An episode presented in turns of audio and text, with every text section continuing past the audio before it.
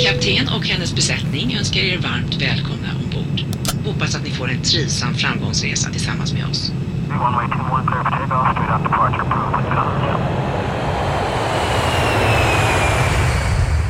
Välkommen till Framgångsresor. Idag ska vi prata med en dynamisk person som jag faktiskt var lite kär i när jag såg henne på TV första gången 95. Hon har sen varit programledare, debattör, journalist och någon som hörs och syns mycket.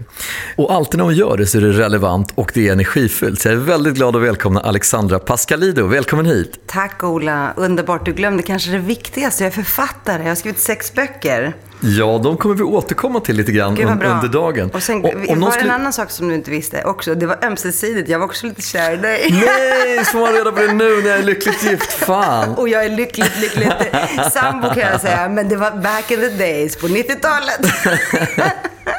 Om, om, om du skulle skriva bara ett epitet på dig själv, vad är du då mest? Är du journalist eller är du... Vad är du för någonting? Jag är människorättsaktivist. Och jag är renässansmänniska som man inte kan låsa in i en box. Och det var så skönt. Jag läste någonstans, åh, han är en renässansmänniska. Och så slog jag upp det och sen så upptäckte jag att det används, det ordet används bara för män. Det är så här män som gör jättemånga olika saker samtidigt. Då kände jag så här, men jag är ju också det. För jag är så rastlös och jag kan inte bara sitta på min lilla kammare och ha en bekymmersrynka och skriva, skriva böcker och hålla tyst, ni vet, länge och vara ensam och leva i så här eremittillvaro och våndas över orden. Utan jag behöver ju den här dynamiken och träffa människor och sådär. Så att jag behöver göra många olika saker. Och då tänkte jag så här med renässansmänniska, man ska vara lite mallig. Så jag tog på mig det ordet och nu Härmed är jag renässansmänniska. Så, kära renässansmänniska, varför har du sånt engagemang? Väldigt många människor, särskilt om de, om de lyckas inom sina yrken, man kanske är programledare eller massa andra saker som du gjort, författare. De blir lite grann nöjda, men du bryr dig och du är arg och du har starka åsikter. Var kommer det ifrån? Nej men det här engagemanget, det är ju min livsnerv. Alltså det är lika naturligt för mig som att andas. Men kanske är det för att hela min framgångssaga, som du har döpt den här podden, den började i en rumänsk tvättstuga. Där fanns ingen toalett, där fanns inga liksom, faciliteter. Mina föräldrar rymde hemifrån. De blev kära, de fick mig och där bodde jag mitt första år. Och sen åkte vi hem till Grekland, där det var diktatur. Och sen kom vi till Rinkeby när jag var sex år. Och hela mitt liv har varit fyllt av en massa motgångar. Jag var liksom skilsmässobarn i Rinkeby när inga skilde sig. Och tanterna gick till min mamma och sa de här flickorna kommer du aldrig kunna gifta bort för de har ingen hemgift. Och de har skilda föräldrar och det var ett sånt stigma. Och tanterna fick rätt. För jag har aldrig gift mig. Men jag gifte mig inte för att jag själv inte ville. Men sen så var jag också så här, jag var alltid blatten. Jag var tjejen i väldigt mycket machosammanhang, i kampsportslokaler, jag jobbade på fritidsgårdar. Jag var med i så här, jag var ordförande i elevrådet i Rinkebyskolan. Kom igen! Alltså där slogs vi varenda rast. Du förstår? Så att jag har alltid på något sätt verkat i motvind. Och jag har också upplevt orättvisor på väldigt nära håll. Och eh, även om jag har lyckats göra en klassresa och idag ibland måste nypa mig för att jag har fått det så fantastiskt bra. För att jag lever på en plats där jag kan andas, där jag är fri att röra mig hur jag vill över världen. Jag önskar bara att jag ägde ett flygbolag. Det är faktiskt det enda jag önskar. För då hade jag kunnat vara ännu mer fri, ännu mer en nomad i nuet. Men jag lever på en plats där jag har utsikt, där jag bor högt upp. Från att ha levt trångbott i liksom källarutrymmen. Så att jag känner att nu är det på något sätt min skyldighet att hjälpa andra. Att ge dem ett handtag, att slänga ut livbojar. För jag vet ju hur man gör. Jag kan alla tricks och finter. Jag kan liksom, vet precis hur man ska göra för att bli en spion i de fina salongerna. Jag kan språket, jag kan metoderna. Så att då känner jag att det är på något sätt min livsuppgift. Att hjälpa alla andra att skriva sina egna framgångssagor. Om, om, om, vi- om du tar oss tillbaks till dig som sexåring, du landar i Rinkeby, du kan inte språket. Hur kändes det? Vad är dina första minnen? Alltså mina första minnen var ju det enorma sveket. Därför att vi lämnade, jag växte upp hos min mormor. Min mamma och min pappa dumpade mig hos mormor i en liten sketen grekisk bergsby som ingen känner till och ingen någonsin har turistat i kan jag säga. Det fanns fler getter och kossor än det fanns människor i den byn. Och eh, där hängde jag med fem killar. Deras största hobby dagligen var att slå mig sönder och samman. Och det var väldigt bra träning kan jag säga. För jag har fått mycket stryk i mitt liv. Och det är nog de killarna som gjorde att jag blev så stryktålig till att börja med. Men så kommer vi till Rinkeby. Jag förstod inte språket. Jag gick vilse första dagen. Det fanns snö. Du förstår skräcken. Och vi hade liksom plastskor som var ämnade för andra årstider, för ett grekiskt väglag. Och sen så var min pappa tvungen att lämna familjen i två och ett halvt år för vi fick inget uppehållstillstånd. Det var det första svenska ordet jag lärde mig. Så att eh, i två och ett halvt år levde vi någon slags gömd tillvaro hos släktingar och sen så fick vi en liten lägenhet och eh, jag var sex och ett halvt när jag hämtade och lämnade min lilla syster på lekis, på dagis. Och jag hade egen nyckel och jag hade ansvar och Ja, och sen så fick jag börja i Sveriges första hemspråksklass och jag minns vår fröken som sa det spelar ingen roll att alla era föräldrar är städare eller att de inte ens kan skriva och läsa, att de inte kan svenska. Det spelar ingen roll, för glöm inte vilka era förfäder är. De hette Platon.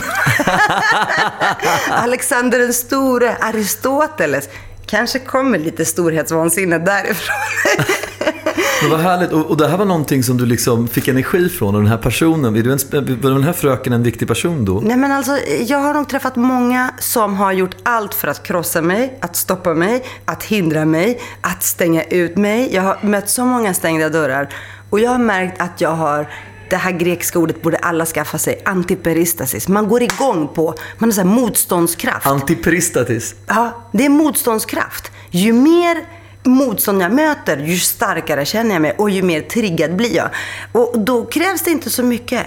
Jag brukade titta på Muhammad Ali.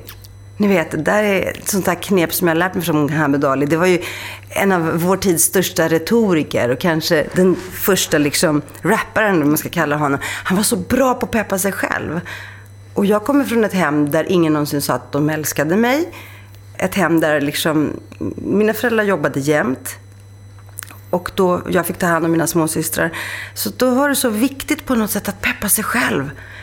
Men min fröken, Alkisti, hon var på något sätt en oas. För hon tvingade oss att skriva uppsats varje fredag. Där vi skulle drömma fritt och skriva om allt vi skulle göra när vi blev stora. Och där satt vi, städarnas barn, analfabeternas barn, de fattiga ungarna liksom, som aldrig hade åkt på semester barnen som inte hade, aldrig gick på museer eller teatrar. Där satt vi och skrev om resor till Egypten. Jag drömde om att jag skulle få se pyramiderna. Jag drömde om att jag skulle få se Eiffeltornet. Jag drömde alltid om världen. Och jag tror att hon sådde frön av optimism och jävlar anamma i oss allihopa. För det gick ganska bra för de av oss som inte hamnade i fängelse eller eller dog i någon överdos. Eller... Några av oss har gjort helt overkliga saker, overkliga det, resor. Det finns till och med forskning där många har fått vad som kallas ett golden seed av någon. Mm. Av en fröken eller av en främmande person. Nästan aldrig av sina föräldrar, för de är man vana vid att de ska säga snälla saker. Säger Men någon föräldrar har sagt snälla att... saker? det är lite olika med det. Eh, jag har aldrig hört ett hårt ord från mina föräldrar. Gud, jag har aldrig hört dem in, bråka med varandra. Och de träffades när de var 13 och mamma sa att de var 15 och pappa var 16. Och de är nästan 80 nu. Mamma är, pappa är över 80. Oj, vilken fantastisk historia. Så för mig är det väldigt svårt att relatera till hur är det att vara den där sexåringen i Rinkeby? Hur är det att gå sin egen väg och bygga sin egen framtid? Jag växte upp i ett hem där det bara fanns två lägen. Det var bara antingen att man skrek eller teg. Det fanns ingenting däremellan. Och det var alltid någon som slogs eller alltid någon som skrek. Det var ständigt kalabalik. Så att jag minns att när jag skulle göra mina läxor så gick jag till toaletten och låste om mig. Men där fick man inte heller vara i fred särskilt länge. För det var alltid någon som behövde gå på toa. Men nu när jag blickar tillbaka och sitter här med dig på Östermalm och blir intervjuad, då tänker jag, jag är så rik för att jag var så fattig. Jag är så rik för att jag har fått vara med om allt det här. För att ett flygplan lyfter inte dem i motvind. För att jag tänker ofta så här, jag har fått så otroligt starka armar fast jag egentligen inte tränar. Jag är sån här, ni vet, som låtsas att jag tränar. Och jag tänker, alla frågar hur har du så starka armar? Men det är bara för att jag har simmat motströms hela livet. Eller hur? Jag tror verkligen att det, att det på något sätt har rustat mig. Det har väpnat mig med en sån enorm styrka. Och jag känner idag att jag är så tacksam faktiskt. Och jag, idag så kan jag känna att jag är så otroligt stolt över mina föräldrar. För att de trots allt gjorde så gott de kunde på sitt sätt. Varifrån fick du kärleken till språket? Du talar en väldigt vacker svenska, du skriver vacker svenska. Jag växte upp i Hallonbergsskolan, inte så långt ifrån Rinkeby. Hallonbergen, eh. där brukar jag palla äpplen. Nej, men det, det, var väldigt fascinerande, för jag kommer ihåg när jag gick i skolan där, då var det en kille som var turk i klassen som vi kallade för Tony Turk. Men det fick man inte säga för det var elakt. Men sen var det bara svenskar i Hallonbergen. Och sen så två klasser efteråt, då var det kanske 30-40% invandrare och nu kanske det är Ja, nu finns inte skolan kvar. Ja, men det fanns en... Men så var det hos oss också. När jag gick i femman, sexan skulle jag börja i en svensk klass, men där fanns nästan inga svenskar. Utan där var alla så cocktailbarn. Typ turkfinne, Pakistan, irani, ja men du vet så. Så det var alltid en blandning. Men, men, men språket, vad... Kärleken till språket. Jag tror att jag Alltså jag växte upp helt utan böcker. Jag växte upp med min mormor Sofia. Hon kunde inte läsa och inte skriva. Jag hade aldrig sett en tidning, aldrig en bok, tills jag var 6-7 år. De kontaktade mig häromdagen från läsrörelsen och vill veta vem som nattade mig. Natta! Det fanns inte i mitt vokabulär. Det var aldrig någon som nattade. Men språket är ett vapen. Livet är ett krig. Man, man kan ju inte gå ut i det här kriget utan att beväpna sig. Eller hur? Jag märker direkt om jag går in på en myndighet eller en bank och låter lite sådär, som, liksom har ett akademiskt språk. Eller, eh, ni vet, laddar mitt språk med en massa vackra epitet. Eller lite, lite längre ord, lite svårare ord. Då får jag plötsligt ett övertag. Då blir jag inte längre den där förortsblatten. Då har de mycket, mycket svårare att sätta mig på plats. Men går jag in och snackar, hej vad händer Lenka, paran. då kommer jag direkt förmodligen att slängas ut eller att, att misstänkas för att vara någon rånare eller någonting. Så att eh, det finns väldigt mycket fördomar kring liksom, språk. Precis som det finns mot dialekter. Vi tycker alla som talar dalmål är jättegulliga. Eller hur? Och alla skulle säkert lämna bort sina barn till någon som snackar gotländska, tror jag. Men, men om, man, om man spolar framåt lite grann, vem var du i tonåren? I tonåren var jag faktiskt ganska töntig. jag var aldrig någon som någon ville ha. Jag gick alltid till skolan i träningsoverall. Jag hade i och för sig inte så mycket att välja. Jag, jag brukade ta, låna min pappas kläder faktiskt. Han hade någon gammal jeansjacka. Men annars gick jag alltid träningsoverall. Jag såg ut lite grann som en kille, alltid kortklippt. Fick inte ens sminka mig. Och eh, i Rinkebyskolan, det var ganska hårt. Så det var väldigt sådär... Om man vickade lite på rumpan och var lite för tjejig, då, då kunde man höra ett och annat. Så att för mig var det ganska viktigt att få respekt. Och jag var gymnast. Så att jag tränade fem dagar i veckan. Så att jag var lite så här träningsnörd, jag var bäst i klassen. För jag var eh, liksom väldigt, jag hade en enorm tävlingsinstinkt. Och eh, ja, jag slogs med killarna ibland när de kallade mina kompisar för saker. En hade kallat Tatjana, min kompis, för hora och han... Eh, Ja, jag tror jag slog tre stycken och kastade matbrickan på dem och allt möjligt. Men sen, jag spelar ju modigare än vad jag är. Sen var jag tvungen att gömma mig en vecka och, gå, och gå till skolan via fönstret. Jag klev in genom ett fönster. Så jag var inte särskilt cool. Jag hade aldrig någon pojkvän. Jag var ganska hårt hållen hemifrån för då bodde jag ensam med mamma och mina systrar. Och eh, jag sa någon gång till mamma, får jag gå till fritidsgården? Alla gick ut till fritidsgården och det var disco där. Fritidsgården, vem är den? så det fanns liksom inte på kartan att jag skulle få gå till fritidsgården för där gick killar. Kändes det orättvist? Ja, gud, absolut. Och sen när jag gick på gymnasiet var det ännu värre, för då hamnade jag på Kungsholmens gymnasium och läste engelska, franska, spanska och latin. Och då gick jag med klasskamrater som hade föräldrar som hade visitkort. Och de hade landställen och så sa vi ska till landet. Så jag tänkte, hemlandet? Då har jag inget annat hemland. De ska till skärgården och de var på kräftskivor. De levde helt andra liv. Och de gick ut och festade på stan. Och då ljög jag. Dels för att jag inte hade råd att följa med, men framförallt för att jag inte fick för morsan. Så då sa jag, nej, jag går till andra ställen. Men jag tror att jag gör ganska ofta som barn för att dölja att vi var fattiga. Jag gjorde det när jag gick på Brommagymnasterna. Så ville de att man skulle köpa nya overaller och nya skor hela tiden och sådär. Då sa jag ingenting. Och då hittade jag på en massa bortförklaringar till att jag inte köpte det jag skulle köpa. Eller när de andra gymnasterna efter träningarna köpte godis. Då sa jag att i vår kultur äter vi inte godis. Fast jag var så avundsjuk så jag kunde dö. Men jag var för stolt för att erkänna eller för att tigga. Skapade det här en, en revanschlust hos dig? Skojar du? Är du psykolog eller? ja, nej men gud. Hämndbegär och revansch. Det, det, det finns inga bättre drivkrafter. Det finns inget bättre än hämnd. Hämnd är en maträtt som- som serveras kall. Det är gammal grekisk tradition om man läser antika Ja. novellerna. Nej, men jag tänker så här att jag vill hämnas på alla dem som inte trodde på mig. Jag hade en syokonsulent. Jag sa till henne, jag vill söka in till juristlinjen. Men det kommer du aldrig att klara, förstår du? Det, nu måste du vara lite realistisk. Jag hade en samhällskunskapslärare och fast jag hade femman, som då var det högsta betyget, så sa hon så här, du måste lära dig att stå med båda fötterna på jorden. Du, det kommer inte bli någonting av dig. Sådana har jag sparat och jag tänkte att de ska jag hämnas på. Och jag hämnades faktiskt på min syokonsulent. Jag gick in tio år efter att jag hade lämnat gymnasiet. Då kanske det var 1998, 97. Går hem på Sturebadet, det lyxigaste gymmet på den tiden. Och jag går in i bastun och där sitter den gamla tanten helt naken. Och vi sitter i samma bastu på ett jättedyrt och fint och exklusivt gym. Och hon stirrar på mig och säger så här, jaha, dig har du ju uppenbarligen gått bra för. För då är jag journalist och programledare i TV och skriver i Sveriges största tidningar. Ja, sa jag. Det har det verkligen. Och det är inte tack vare dig. Och jag vet inte, det där sista tror jag faktiskt inte att jag sa ens en gång. För jag spelar som sagt tuffare än vad jag är.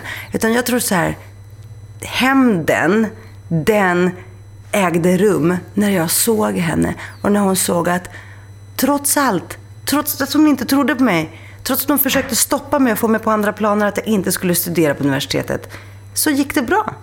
Och det är det jag brukar säga när jag är ute på skolor och ska försöka peppa kidsen de som har ungefär liknande bakgrund, att välj ut några som du ska hämnas på. Låt det ta 5, 10, 15, 20 år och sen så se till att blända dem. Se till att bli så stor och stark och göra något så fantastiskt och något så beundransvärt och ärofyllt och hedrande att de sitter där och blir helt knäckta för att de minns hur de försökte stoppa dig. Från gymnasium och, och, och latinstudier, helt plötsligt är du journalist. Du har ett tv-program i tv som heter Mosaik. Och det programmet, det var ett udda program. Som svensk när man tittar på tv, då var det svenska program och sen var det, då var det det språka på finska, juttu. Och sen var det språka på serbokratiska. Men annars såg man inte invandrare i tv. Så helt plötsligt kom ett samhällsdebatterande program, liksom ett utforskande program som heter Mosaik. Med en utländsk programledare och som tog upp frågor som andra program inte tog upp. Nej, Hur precis. hamnade du där? Alltså jag var med väldigt mycket. Det var i början på 90-talet. Det var Lasermannen. Rasismen ökade i Sverige. Vi hade Ny Demokrati. Jag var med och debatterade för jag var liksom en stark röst i Rinkeby. Jag kämpade jättemycket mot rasism och i olika invandrarföreningar och så vidare. Så jag var med i TV i alltid i en massa debatter med typ Paolo Roberto som du ju känner, med Micke Alonso, med ett gäng killar som alltid skulle vara med och förklara varför vi invandrare var så kriminella. Det var typ den enda debatten vi fick vara med i. Och det var ju rätt intressant, för jag som då aldrig har begått ett brott skulle vara med och diskutera varför vi invandrare är så kriminella. Alltså det var så paradoxalt, så tragikomiskt. Men så då pratade jag allt om detta. Och de tyckte jag var så tuff att jag inte var rädd för de här starka killarna. Paolo, han som hade varit kungen av Kungsan, typ. Som jag skulle ungefär bry mig eller inte våga avbryta honom eller något. Så att eh, då fick jag faktiskt en förfrågan av SVT om jag ville göra ett programledartest. Jag trodde att de drev med mig, men jag gjorde det och eh, jag var bäst eftersom det här var mina hjärtefrågor. Men när jag tog över programmet så hade det varit så här hemlandsnostalgiprogram. De visade en gång i veckan en liten åsna i motljus. och tyckte att grekerna spelade så här Zorba-musik och bara ja, åk hem nu greker ungefär. Och när jag tog över så kan jag, ni kan glömma de där tårdrypande hemlandsnostalgiska programmen. Jag tänker göra ett program för svenskarna, för Sverige, för hur Sverige ser ut idag. Och jag tänker göra ett program för liksom mina kompisar i alla möjliga förorter, bland barnen och alla gamla svenskar och nya svenskar och alla möjliga. Så det gjorde jag. Och det handlade om skyldigheter och om rättigheter. Och jag släpade ut Göran Persson till Rinkeby. och åkte till Le Pens eh, och från Nationals eh, högkvarter i Frankrike. Och eh, fick stenar kastade på mig i franska förorter och tomater. Och det gjorde väldigt ont. Inte fysiskt, utan emotionellt. Därför att de förstod ju inte att jag var en av dem. Jag var ju där för att beskriva segregationen och rasismen i Frankrike och hur liksom situationen såg ut i de franska förorterna på den tiden. Men de hatade ju medier, för medier var fienden. Då förstod inte jag riktigt att jag hamnade ju såklart i fiendelägret. Så det var väldigt intressant. Men från första dagen i Mosaik så fick ju jag mordhot. Alltså redan första dagen kommer jag ihåg att jag fick ett långt brev där man skrev att jag skulle mördas. Och sen kom det noggranna instruktioner efter en tid när man skrev att vi vet att du varje dag går på Karlavägen från SVT till tunnelbanan 17.33 och eh, sen la de ut det på nätet att man kunde krossa mina knäskålar, man kunde klippa av min tunga och så vidare. och Så vidare. Så det var ju jättemycket sånt. Och så fick jag också Hur kände du då, handen på hjärtat? Nej, men jag blev ju fruktansvärt ledsen, men jag sa ingenting till någon. Och framförallt inte min familj. Men jag sa ingenting till någon, för vem skulle jag dela det? Jag ville inte att någon skulle bli ledsen, någon skulle bli rädd. Jag vill inte... Dessutom ville jag inte att någon skulle säga, nej nu får du sluta göra det här programmet.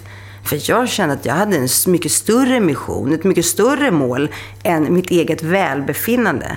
Alltså, du får inte glömma Ola, jag kommer ju från en släkt där alla har varit krigare. Jag är liksom har det i mitt DNA. Mina, alla mina, min morfar, min farfar, allihopa, de har dött i krig. De har kämpat för fred och frihet och demokrati. Och de dog luspanka. Min morfar, vi hade inte ens råd att köpa en gravsten åt honom. Så för mig finns det saker som är mycket viktigare än att jag ska ha pengar eller att jag ska må bra. Jag känner att den här kampen var viktig, så jag berättar inte för någon. Eh, och på den tiden så fanns ingen beredskap. Det fanns ju inga andra blattar i Sveriges Television. Och någon gång så berättade jag för, här för säkerhetsavdelningen och de sa ja, hoppsan hur ska vi lösa det här? Och det fanns en sån enorm tafatthet. Och jag kommer ihåg när polisen blev indragen. Då kom det en jättesnygg patrull från Norrmalmspolisen hem till mig. Skitsnygga killar. Och jag kommer ihåg att de hade ringt hem till mig och mordhotat mig. Jag hade fått jättemycket brev den veckan. Kommer de hem till mig jag bara gråter, jag som typ aldrig gråter. Och då säger de så här, oj då, oj då. Ja, har du någon stor sko, typ storlek 45? Jag bara, va? Nej, jag har 37. Ja, nej men ta en stor sko och stoppa in den i brevinkastet. För de här grupperna är ju väldigt bra på brandbomber. Sådana saker fick jag höra. Eller, kan du maskera dig på stan? Sa de. Och då undrar jag, så här, ska jag till Buttricks och köpa skägg? Nej men du förstår. Och jag var så bra på att dölja att jag var Vilka var det som mordhotade? Vet du? Nej, men det var nazister. Det var mm. svenska nazister och rasister. Som tyckte att jag var en eh, invandrarhora. Idag kallar de mig för zigenarhora. För idag har de fått dilla på zigenare eller romer. Då var det invandrarhora och hem till ditt hemland. Vi ska mörda dig. Du har inte rätt att kalla dig svensk. Du har inte rätt att vara i Sverige. Åh, oh, gud, jättetråkigt. Men det fanns också ganska välvillig kamouflerad rasism såna här äldre damer som skrev ja, för ditt eget bästa så vill jag bara råda dig och komma med lite tips och råd om hur du ska bete dig för att anpassa dig och ta seden dit du kommer. Så sluta klä dig så färgstarkt. Sluta grimasera. Eh, gestikulera inte. Tala inte om dig själv. Men, så det var ju liksom ett brett mm. spann. Men jag höll det för mig själv, för jag kände så här, nej, jag kunde inte blanda in några andra. Tills jag gjorde uppesittarkväll i SVT med eh, Anders Lundin. Och då bytte de taktik. Då skickade de stora kartonger fyllda med brev. Exakt identiska brev till cheferna istället. Mm. Det var ju mycket smartare. För då stod det, vi kräver att ni ska sparka svartskallen från tv-rutan.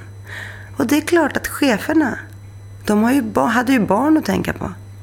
De var inte lika dedikerade i den här kampen som jag var. Så att då hamnade plötsligt saker och ting i en helt annan dager. Då fick jag det plötsligt mycket, mycket svårare. Och eh, när jag hade varit i New York så hade 1998 så kom det ju eh, nazister maskerade, beväpnade till mitt hem utanför min hemdörr. Och de tog bilder på sig själva som hamnade på första sidan och på löpsedeln i Aftonbladet. Och efter det så fick jag sparken från Sveriges Television, från Mosaik. För de var för rädda, sa redaktionen. De vågade inte ha mig kvar som programledare. Vad tycker du om deras agerande? Alltså att säga att det var fegt skulle vara en förskönande omskrivning. jag tycker att det är ungefär... Men kunde det inte ha funnits något mått av omtanke i det? Här är vi en menar- tjej som inte tänker på sig själv. Ja, nej, men jag menar Eh, så här att jag tänker att det som kändes värst, det var att nazister och rasister kunde styra Sveriges Televisions personalpolitik. De kunde bestämma vem som skulle sparkas. Och jag minns att jag på den tiden kände mig våldtagen. Ni vet, som en tjej som har blivit våldtagen och plötsligt så sitter hon i rätten och då säger domstolen hade du kanske inte lite för provocerande klädsel, lite för kort. För att de tog bort mig och så tog de in en annan programledare som var svensk. Och hoppades väl förmodligen att de skulle slippa hot och hatbrev och så vidare. Och själv satte jag sig i karantän och hamnade i tv-programmet Striptease som då höll på med granskande journalistik. Och där jag inte fick jobba med invandrarfrågor överhuvudtaget. Vad jobbar du med för frågor då? Handikappfrågor fick jag jobba med. Men sen sa jag upp mig. Alltså jag är ju så här, jag har ju väldigt, väldigt svårt för att låta andra människor skriva mitt livsmanus, för att bestämma vad jag ska göra. För känner jag mig förminskad, reducerad, att jag inte, att inte min kompetens och min kraft tillvaratas, då känner jag att jag, alltså jag, man ska inte så där ingenting kan växa. Jag kände att jag liksom inte fick blomma ut. Så det jag gjorde, jag sa upp mig. Och så stack jag till Latinamerika i tre månader. det låter helt sjukt nu, men jag gjorde det faktiskt. Jag drog till, jag skulle ha åkt till Argentina, Brasilien och Chile. Det blev Chile, Peru och Bolivia i tre månader istället. Och där bestämde jag mig för att jag skulle skriva min första bok, Bortom mammas gata. Som också handlar om allt detta. Men där bara gled jag runt och där fick jag en sån enorm kraft. Och insåg att herregud, hinder. Det finns inga hinder, det är bara de vi själva sätter. Alltså, det finns ingen annan människa som kan definiera var min värld börjar och slutar. Så att jag kände mig plötsligt så fri. Och jag tänkte nu är jag fri att flyga som jag vill. Du är frikopplad från, eh, från SVT, du är fri i själen och nu börjar du skriva karriären. Och det är Bortom mammas gata som är första boken. Hur kändes det att skriva en bok? Det var helt fantastiskt. För där hade jag ju, pennan är ju mitt vapen, det är mitt verktyg. Jag kände så här, och jag var fullkomligt fri. Jag behövde inte fråga en redaktör någonstans om jag fick skriva det här. Visste du att den skulle bli publicerad när du började skriva eller skrev du hoppas den skulle Nej, bli bra? jag skrev, jag skrev i vredesmod. Det var en, liksom ett, en sorgeprocess. Det var, det var så fruktansvärt traumatiskt, men det tog tre månader. Då hade jag skrivit 500 sidor. Jag mötte en människa, Per Wirtén, som sa skriv en bok. Det var flera som jag mötte som sa du borde skriva en bok. Och så skrev jag och det tog tre månader. Så lämnade jag in den på förlaget på Atlas. Och så sa de så här, skär ner till hälften, till 250 sidor. Och ta bort mörker. För den var så kompakt mörk. För människor klarar inte av så mycket mörker. Och så skar jag ner till hälften och så kom den ut. Och då, jag hade varit paria i några år. Då efter Latinamerika och karantän och alla mord, hot och nazister. Så att det var så att jag var utfryst ifrån mediebranschen. Plötsligt ville ingen jobba med mig. Men återigen, det här som att bli våldtagen, att ingen vill ha med en att göra riktigt för att det känns lite obehagligt. Och så kom den här boken ut och då var det plötsligt och öste de priser över mig. Och jag tror att väldigt många människor fick väldigt dåligt samvete. Vad kände dina föräldrar när de läste boken? För det är ju samtidigt utlämnande så att säga. Vet du, det här är inte den kompletta biografin. Jag hänger inte ut min familj. Jag berättar inte om det allra mest privata. Det kommer när de är borta. Men eh, mina föräldrar, min pappa gick bara ut fjärde klass. Det tog honom flera år att läsa boken. Min mamma var nog stolt, men hon har aldrig sagt något, för hon brukar inte säga för mycket. Men eh, den här boken, det har ju gått mer än tio år och den säljer ju som 17 fortfarande.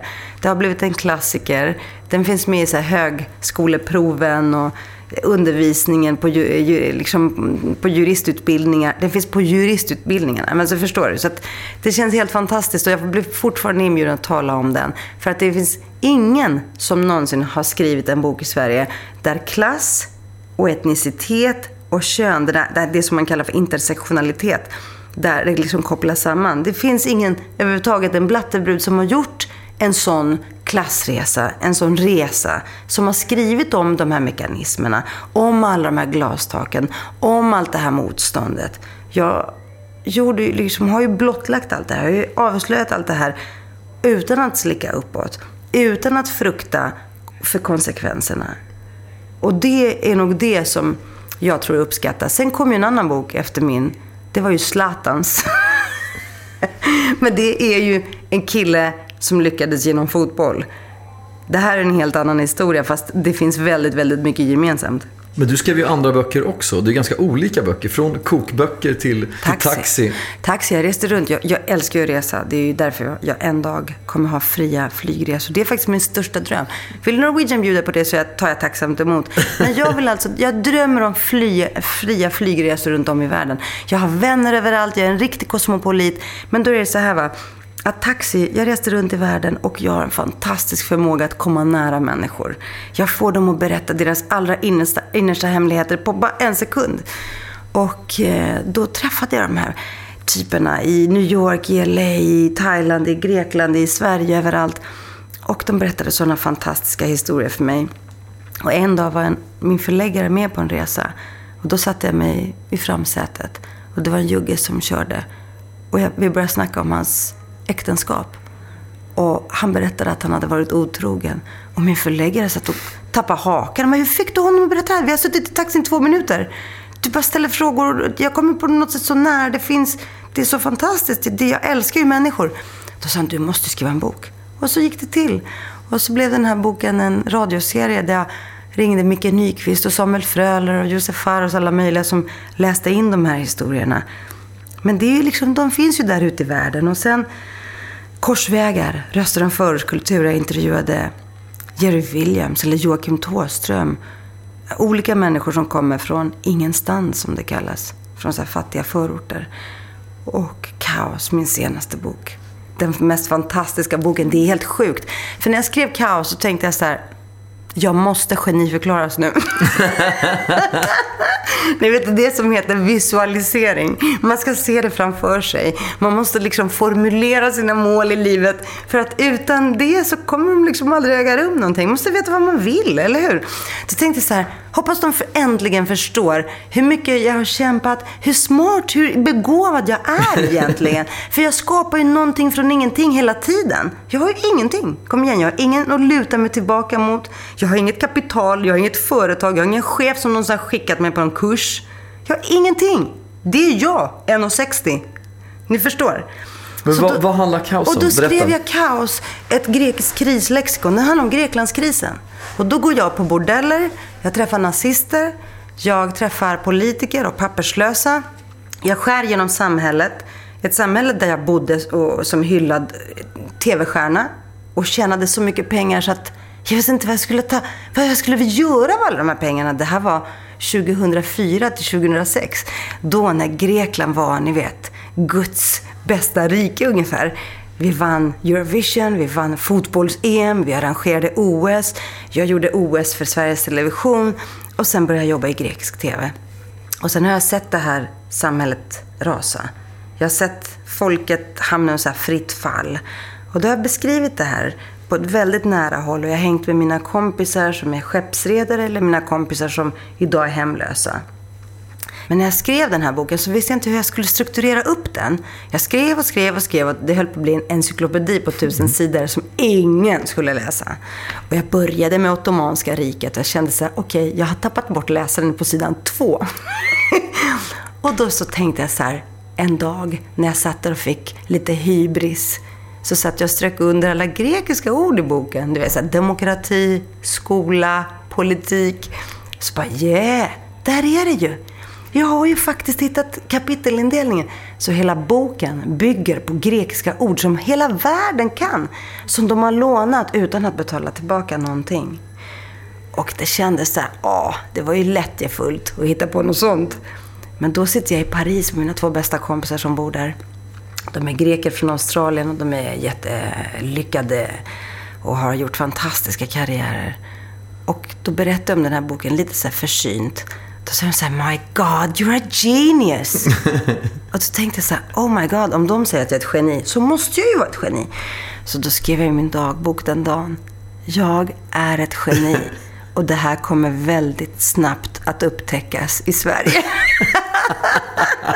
och sen, Ola, kommer recensionerna. Och jag geniförklaras, förstår du. Och det har aldrig, jag har aldrig varit med om något liknande. Jag blir helt som ett barn nu. För att det var så här, en unison kritikerkår råhyllar kaos. Ett grekiskt krislexikon. Och det står att det är genialiskt på alla sätt och vis. Jag känner så här, okej. Okay. Så mitt råd till alla som lyssnar på Framgångsresor, den här podden, det är att framförallt våga vara först med att formulera vad de vill uppnå. Vad som är framgång för dem. För mig räcker det. Jag har inte blivit rik på kaos, men jag har blivit geniförklarad. Jag har vad, vad är framgång för dig? Nej, men framgång för mig det är att jag kan resa vart jag vill. på riktigt. Mm. Det är att jag kan... Jag har en fantastisk sexårig dotter. Det är framgång. Jag trodde aldrig att jag skulle skaffa barn faktiskt. Hon är sex år Melina. Hon är världens coolaste människa. Och det är så fantastiskt för hon älskar världen lika mycket som jag. Och eh, jag har en fantastisk eh, relation och jag har underbara vänner. Och jag känner framgång det att jag kan röra mig fritt. Jag är fri. Jag kan göra precis vad jag vill. Jag kan allt. Och det är så tryggt att känna att jag har kanske ingen att luta mig tillbaka mot. Jag har aldrig haft någon som betalar mina hyror eller liksom eh, gett mig saker. Men jag behöver inte det. För jag är den som kan hjälpa andra upp. Och jag är den som på något sätt kan öppna dörrar och, och liksom krossa, eller krossa dem om det behövs, för att släppa in andra människor. Så det känner jag, det är den största framgången i mitt liv. Friheten och förmågan att göra allt det jag vill. För jag vet att jag kan allt jag vill.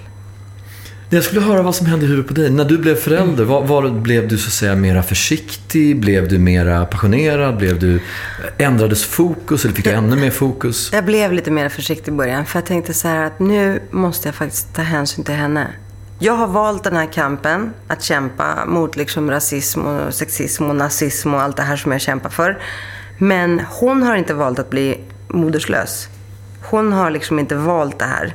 Så jag måste vara försiktig för hennes skull väldigt mycket. Men jag kan säga att det inte höll så länge. Utan jag känner ändå att om jag vill kämpa för henne så måste jag kämpa för att det här landet och den här världen ska bli bättre. En plats som är snällare, som är mer omtänksam, som är mer accepterande, en värld som är mer inkluderande, en värld som inte dömer flickor som hon. En värld som inte liksom fängslar människor, antingen i fattigdom eller i deras roller, bara för att de råkar födas på fel plats eller i fel kropp eller fel namn. Så att vi som har döttrar, alltså vi måste mer än någonsin kämpa för att det här landet ska bli och den här världen ska vara jämställd. För att våra flickor inte ska gå omkring och känna sig som presumtiva offer. Mm. Men det där, är, det där är fascinerande. Man tänker ju väldigt mycket på det som fäder till en flicka. Jag tillbringade eh, ett par veckor helt insnöad i feminism och försökte förstå och försökte reagera på samma sätt. Försökte se. För att som vit man i medelåldern som det gått ganska bra för, då är man liksom on the shit list för ganska många människor utan att man liksom förstår vad man har gjort för fel. Man tänker inte på saker och ting. Men du kanske man, personligen inte har gjort något fel? Eller, många reagerar inte på att det är bara män i en panel eller att mm. i en film blir mannen arg men tjejen blir rädd och säger i. Mm. Men om man har ett feministiskt anslag så stör man sig på sådana saker och det finns runt omkring en i samhället. Precis, det är när man har satt på sig de här genusglasögonen. Ja, vad tycker du om dem? Det är min fråga. Ska man ha dem på sig eller ska man inte ha dem på sig? Nej, men det går inte. Det är inget val. Utan när man en gång har satt på sig de här genusglasögonen och ser hur olika män och kvinnor bedöms eller agerar i filmer, i populärkultur, hur olika de behandlas. När man återigen är med, för jag är också med i massa paneler och jag har varit med i massa styrelser och ser att det är alldeles självklart att 99% är män.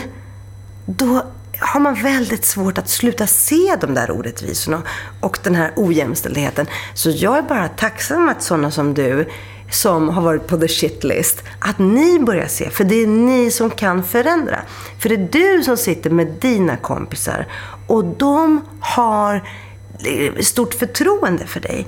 Och det är du som har ingångarna och makten och möjligheten att förändra mycket mer än jag. Om jag säger något, Ola, då betraktas det som att jag klagar. Eller eh, man kan kalla mig för offerkofta. Men om du gör det, man ser att du har pondus och status. Och om du gör det, då kommer de att tala om att du har rättspatos och civilkurage. För att du inte talar i egen sak. Det är rätt intressant, för jag, vi, vi, hade eh, inom teknik och internetvärlden är det ganska svårt att få tjejer. Eh, jag satt idag faktiskt med Spotifys HR-chef som berättade att utav 84 personer som söker teknisk utbildning är fyra tjejer. Två går ut utbildningen. Och så ser det ut på deras ansökningar också. Hon kämpar med näbbar och klor för att få in duktiga tjejer. Hur ska man agera då? Ska man säga så här, vi ska ha så här många tjejer och så väljer man bort väldigt många killar och så tar man in tjejerna. Eller ska man inte göra det? Eller kan man, man acceptera börja... att min, min, min fru som är designer inom mode, där är alla tjejer nästan och väldigt få killar söker. Ja. Alltså hur, är, ska vi tycka lika mycket om allting? Det är samma sak inom sjukvården och det är samma sak inom brandkåren. Alltså, det finns ju mansdominerade och kvinnodominerade. Mm. Är det okej? Okay? Eller ska man försöka söka... Och de kvinnodominerade har ju lägre löner. Det är det jag tycker är problemet. Men jag tycker så att vi tid, i tidigare åldrar ska börja med att ge, försöka stimulera både pojkar och flickor. Men att de ska få leka med teknik på olika sätt. Alltså man blir ju hjärntvättad väldigt tidigt. I alla fall flickor, du kommer märka det. Väldigt tidigt är det bara rosa och det är Barbie-dockor och så vidare. Och jag försöker inte stoppa det där hos min dotter heller. Mm. Utan jag försöker bara stimulera henne och försöker ta fram en fotboll och försöker... Hon, hon har fått börja på kampsport. Jag försöker att jag ska odla den sidan hos henne också. Men jag tänker att det, det är liksom en process som kräver ganska lång tid. För det har pågått i tusentals år mm. har det ju pågått att männen har varit mycket mer framträdande i vissa, i vissa branscher. Mm. Och män är kanske också bättre på att göra vissa saker. Rent fysiskt är de liksom mer ämnade åt detta. Men jag tänker framförallt på att 60% av alla de som studerar på universitet och högskolor i Sverige är kvinnor. Mm. Ändå är den övervägande majoriteten av professorerna män. Och trots att kvinnorna dominerar på högskolor och universitet så tjänar de bara 80% av männens lön. Alltså det är någonstans det går snett. Mm. Förstår ni? Och jag är inte någon militant feminist. Jag minns att när jag gjorde grekisk TV så sa jag så här, jag hade en eh, kock varje dag i programmet och han sa så här, ja hörni hemmafruar där hemma, nu ska ni göra så. Och så tar ni fram och så hackar ni löken. Så jag sa, men du det kanske finns en och annan man som också lagar mat. Och då skrek min redaktör, sluta upp med den där ninja-feministiska propagandan. Han tyckte det var fruktansvärt. Så det är ju liksom en helt annan... Men hur funkar det där? För det är någonting som jag också, och jag är ärligt nyfiken. För att om man då är feminist och sen är man för invandring och mångfald. Mm. Då får man hit väldigt många människor som tycker exakt som den där grekiska redaktören. Mm. Alltså man får flera personer som ligger väldigt mycket efter vad vi gör i jämställdhetsfrågor som kommer till landet. Vilket gör att det blir, liksom, vi, vi dras tillbaks i tiden, eller gör vi inte det? Eller hur ser man som feminist på exempelvis att det kommer väldigt mycket människor från Mellanöstern som har en helt annan kvinnosyn? Ja. Eller från Grekland för den saken Absolut, men nu är det ju så här att visst, vi har kommit, vi har, vi har liksom kanske har, är lite mer, lite längre fram har vi något i Sverige. Vi har ju pappamånader och vi har liksom det, ja, föräldraförsäkringar och vi har ett system och vi har inte haft krig på 200 år. Vi har liksom haft folkbildning och så vidare. Men Andra länder må kanske inte ha kommit lika långt, men det betyder inte att alla är svin, de länderna heller. Det är klart att, klart att det inte är så, men man måste säga någon, någon sorts medeltal. Precis, men det jag menar det är så här, för alla som kommer till Sverige så är det ju jätteviktigt. Jag tror att liksom, grunden för alla är ju att man ska lära sig respektera det här landets lagar och regler. Och de jag har träffat som har kommit hit och fått möjligheten, privilegiet att få vara pappalediga. Alltså de är ju överlyckliga. De kan ju inte tro sina ögon att de faktiskt får spendera tid, betald tid med sina barn. Jag skulle vilja ha in i din hjärna lite mera. Eh, Hur pratar du med dig själv? Är du snäll mot dig själv? Är du hård mot dig själv? Nej, men jag, jag hjärntvättar mig själv. För att jag är väldigt känslig. Eh, fast jag också försöker eh, liksom dölja det. Och jag har en tendens att vara lite... Att inte tycka att jag duger från början. Att jag inte räcker till. Att jag inte är lika bra som alla andra. Jag har ändå blivit marinerad i mindervärdeskomplex. Alltså det kan vara allt ifrån löpsedlar om att Rinkeby-ungarna var värst i Sverige till, eh, till vad grannen har sagt. Så att det var liksom en salig blandning att, att växa upp och bara höra en massa negativa uttalanden ifrån ja, alla möjliga. Det, det påverkade mig väldigt mycket. Så det jag gör väldigt mycket, det är att jag hjärntvättar mig själv. Så jag eh, skriver i min dagbok, jag pratar med mig själv. Jag kan säga så att du kommer klara det här, det här kommer bli jättebra. Åh, det är fantastiskt. Och sen är jag väldigt tacksam, så jag kör en massa tacksamhetsramsor. Och sen håller jag ju på med lite så här flummiga grejer och så här mediterar ibland. Eller, ja, jag, nej, jag gör inte det. Men jag, jag låtsas meditera. Jag yogar, det är mitt sätt att meditera. För jag har ju väldigt svårt att sitta still. Så att jag måste prata med mig själv och då, jag, jag låter som min egen Muhammad Ali. För att du ska förstå. Det är fantastiskt. Jag känner igen det för mig också. Jag har ju då absolut inte haft en tuff bakgrund. men vad jag skönt. har haft en storebrorsa som klappade till mig rätt ofta. Så jag levde under ett visst hot och någon som alltid var starkare och snabbare. Jag tror att det har präglat oss. Vi är väldigt olika och jag är mycket mer riskbenägen än vad han är och jag är mycket mer orädd än vad han är. Ja, ja, det är jätteintressant. Nej, men alltså man behöver inte ha... Alltså jag är ju jätteavundsjuk på människor som har haft en sån trygg och skön och lugn uppväxt. Och det är en sån uppväxt jag vill ge min dotter. Det är en sån barndom. När hon kan få känna så här, att hon alltid kan luta sig tillbaka. Att hon får villkorslös kärlek. Jag bara öser beröm och komplimanger och kärleksintygelser. Men samtidigt måste jag ändå säga att jag är lite rädd att hon kommer bli en renodlad latmask. hon känner att hon behöver inte Hon prestera blir, hon blir en. Östermalmsdam som sitter och fikar hela dagarna. Nej men förstår du, hon behöver inte prestera någonting för hennes mamma avgudar henne ändå. Jag säger till henne, du behöver inte göra någonting. Jag älskar dig mest av allt i hela jorden ändå. Så att, vad ska den här ungen få för liksom, hon kommer inte få några sår eller trauman. eller prestationsångest som jag har. Jag har ju liksom bara prestation. Jag är verkligen Men jag vill se mätbara resultat i allt jag gör. Jag kan ju inte prata i telefon utan att göra tre saker samtidigt. Typ diska, anteckna. Jag går hit och tänk, kommer på tre nya idéer. Ja, det här borde man göra. Så att jag tänker att hon kommer säkert bli en, en väldigt lugn, stoisk... Nej, det kommer hon inte Det har alls. jag väldigt svårt att Nej, tänka mig alltså med har- krigar-DNA och dig att se upp till. Hon har ett sånt temperament. Det är bara, nej. Jag, jag tänkte avsluta lite grann med om du skulle ge ett råd till de som lyssnar och som blir inspirerade av dig. Något livsråd eller ett motto. Det är ganska bra så Jag har sagt att jag inte haft någonting att luta mig tillbaka mot. Och att ingen som tar emot när man faller. Men det är inget farligt att falla. Huvudsaken är att lära sig att landa rätt. Jag är så bra på att landa. Och det är också så här...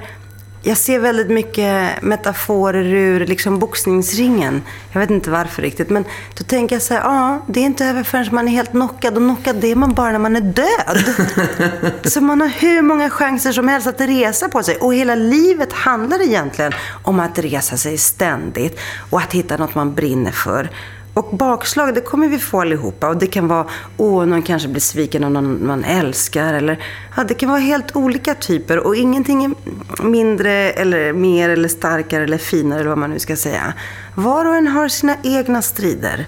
Så det handlar om att liksom vara en krigare och vara lycklig i sin strid. Att hitta någonting som man faktiskt ser är värt att kämpa för. Stort tack för att du varit här idag Alexandra. Tack snälla Ola för att jag fick komma. Återigen beväpnad med en kopp te sitter jag och reflekterar över en fartfylld diskussion med Alexander Pascalido. Det här är tjejen som bara eh, backar för att ta sats och som känner sig våldtagen när rasister gör att SVT inte låter henne driva det hon tycker är viktigare än sin egen hälsa. Det, jag tror att det finns en, en, en lärdom där för många av oss svenskar som tycker att ja, det är en dag imorgon också. Man ska inte ta plats och man ska akta sig för någon blir faktiskt riktigt arg. Jag tror att det här konflikträdda håller en hel ny invandrargeneration på att bota oss från och det välkomnar jag verkligen. Jag tycker också att det är häftigt att se resan genom livet som en strid man ska finna lycka i. jag tycker det var ett häftigt perspektiv. Och att man behöver inte vara två meter lång och stor och stark som Muhammad Ali för att kunna rappa, eh, göra sin röst hörd och gå mot nya mål. Och de här målen, de ska man tydligt sätta upp, kanske till och med skriva ner i sin dagbok. Vare sig du vill bli geni, en fantastisk mor eller skriva nya spännande böcker. Tack för att ni har varit här med mig och Alexandra och följt hennes framgångsresa. Vi syns och hörs igen snart.